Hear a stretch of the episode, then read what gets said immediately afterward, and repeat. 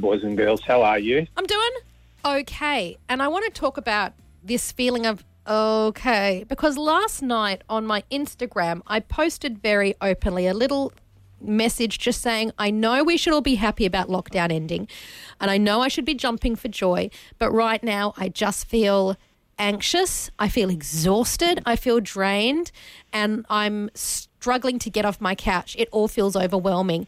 And then I said, I feel like that bird that gets let out of a cage, the door's open, and then the bird just flies and sits on the top of the cage. Or I'm a dog and the front door is wide open and I go and hide under the couch. And I posted that and I said, Does anyone feel like that? Or is it am I just the only one? And Craig, within hours I had hundreds upon hundreds and hundreds of responses from people saying, This is me, this is me. Thank you for talking about Yeah. this. I'm not happy. And I thought, okay, when I got hundreds of replies, I thought, something is going on right now. So I thought we hmm. could talk to you about this strange feeling that many of us are feeling coming out of lockdown and how what is that and how do we process it and is that normal? So many questions, so little time. You're right. A lot of people are struggling. So generally, anxiety is about fear. Yeah. So what are you scared of? Oh, that's a really good question. I it's just the fear of going into big crowds and not mm. being able to control what that is like and I'm not, not even really scared about getting COVID because I feel like that's not even a risk. It's almost just like it's the fear of being in a crowd again and feeling overwhelmed. There's no single, okay, everyone, get your pen and paper. Here are the three steps. There, there are no three steps because everybody's different. Some people are excited, some are anxious, some are a bit of both, some are depressed, some are running out the door with their undies on their head towards the nearest cafe, whatever, you know, and so there are a range of, maybe just me, there are a range of responses. If there's anxiety, then there's always fear somewhere. So it's trying to figure out what the fear is. Yeah. But also, at some stage, we need to like I had a chat the other day. This will sound weird, but I'll bring it back quick as I can. With a guy called Dinesh Palipana on my podcast. He's a quadriplegic who's a doctor and a lawyer and an advocate for people with issues. Right? Mm. I spoke to him for an hour. 34 years of old. He's an Order of Australia medal winner. But his life is so hard.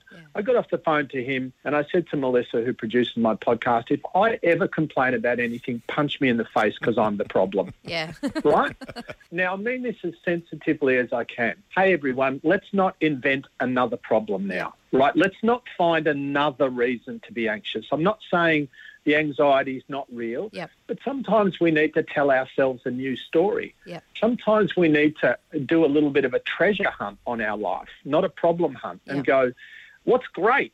Oh, here's 10 things that are great. Is there a is there a way that I can reframe this? And we're not pretending that you're not stressed and we're not saying suck it up, don't be a sook.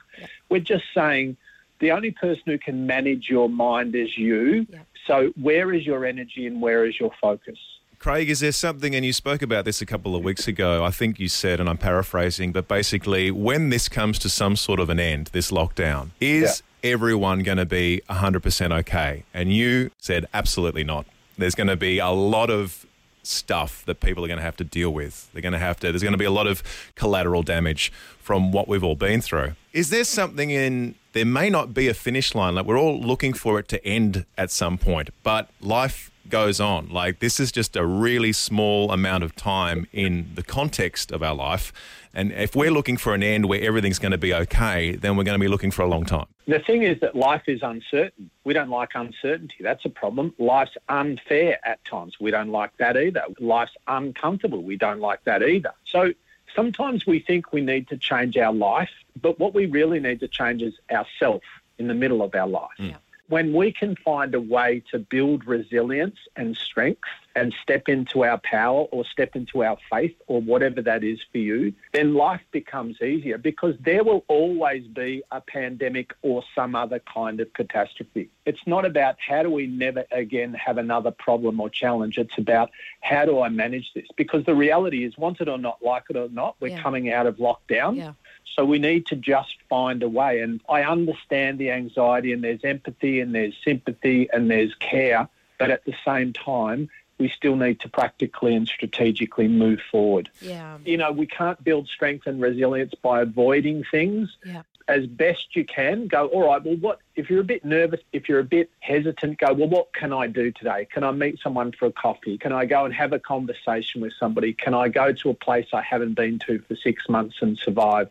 Because it's really about how do I manage me in the middle of the messiness. And this is kind of almost with a lot of our conversations, we come back to this thing of how do I manage me? So good. Such wise words. Thank you so much. I think that would have helped so many people this morning. Feel it, process it, but don't sit in it, move through it, and realize that you are going to come out the other end.